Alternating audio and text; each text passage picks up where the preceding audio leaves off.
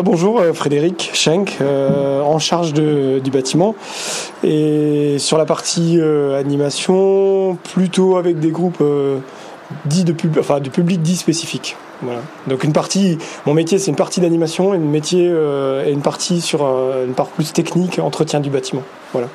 L'idée sur ce bâtiment ou en tout cas sur le terrain, c'est d'y amener des des installations qui sont pédagogiques, donc toujours à vocation de sensibiliser le public, ou en tout cas de, questionner le public qui viendrait sur le, terrain, euh, les écoles, euh, les publics comme ce matin, les IM Pro, donc euh, avec un certain nombre de déficiences. Mais l'idée, c'est de permettre à ce que tous les milieux, mares, ruchers, vergers, prairies soient accessibles à, à, tous et en tout cas soit permettre le questionnement de pourquoi est-ce que c'est intéressant d'avoir ce type de milieu et en quoi ils sont bénéfiques euh, pour l'environnement. Alors en ce mois d'avril 2021, on est sur le chantier du futur euh, espace petite enfance euh, du Moulin Nature à Lutherbach.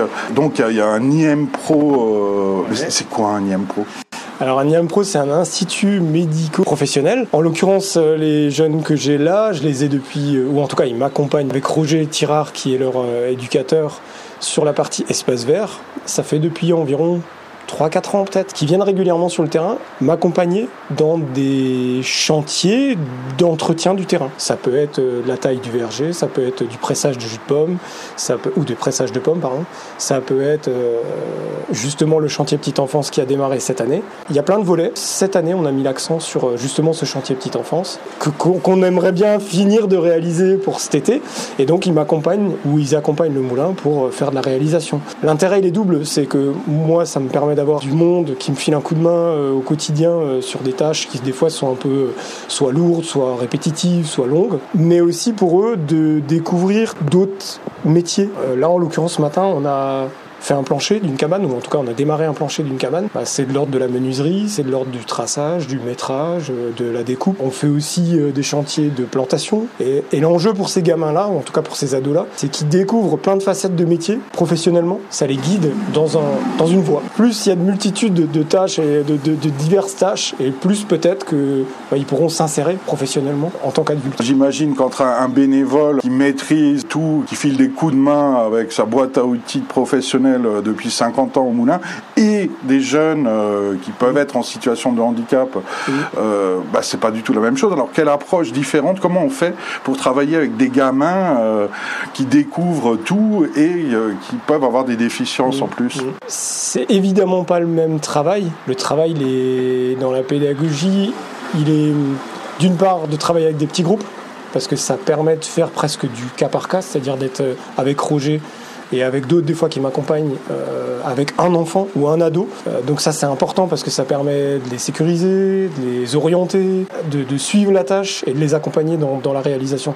Il n'y a rien de pire pour eux qu'un échec. L'idée c'est vraiment de travailler presque un pour un, c'est-à-dire un éducateur, un enfant. Il n'y a pas un objectif de rentabilité. L'objectif premier, il est pour eux de découvrir un métier et d'essayer d'aboutir à quelque chose. Tous ces projets-là prennent plus de temps, forcément. Et sinon, par rapport à des ados euh, traditionnels euh, qui passent leur vie euh, scotchés aux écrans, qui font des jeux vidéo, tout ça, c'est le même type ah bah. d'adolescents ah, bah, oui, complètement. Ouais, ouais, On aurait tort de, se méprendre, mais ils ont les mêmes interrogations que tous les ados, pas, pas déficients, quoi. C'est-à-dire que bah il y a des questions autour de la sexualité, l'attirance de l'autre sexe, quoi. En tout cas, ces questions-là, elles, sont présentes. Il y a évidemment les écrans, ça c'est sûr, quoi. Euh, et, presque, j'ai envie de dire, c'est presque pire pour eux parce que souvent leur activité est quand même moins importante. C'est des gamins qui ont les mêmes problématiques que des ados classiques. Ils ont des problèmes médicaux, ça c'est sûr. Et de ce fait-là, ils ont un retard aussi, parfois, dans la compréhension, dans l'activation de leur corps, dans leur proprioception, de, connaître leur corps. Forcément, euh, par rapport à des ados qui pourraient avoir des stimulations encore euh, extérieures et supplémentaires, bah, tout est plus, plus, plus compliqué quoi, pour eux, ça c'est sûr. Je sais pas si j'ai répondu à la question. je me suis un peu enflammé. Mais est-ce qu'on euh, arrive à les intéresser à la nature? Comment on fait pour éduquer un ado euh, d'aujourd'hui euh, qui euh, n'a jamais mis les pieds en forêt, euh, qui pense que une mouche c'est un ennemi. Enfin bref, comment on fait pour les intéresser un brin à la nature et à l'environnement? Est-ce qu'on y arrive? J'en sais rien. Est-ce que j'y crois? Oui. Est-ce que ça va marcher dans, dans quelques années? Je l'espère. C'est pas mesurable ce qu'on fait. C'est difficilement mesurable. On n'a pas de retour aujourd'hui. Encore que si, parfois il y a quelques ados comme ça qui reviennent au moulin qui nous disent ah ouais je me rappelle.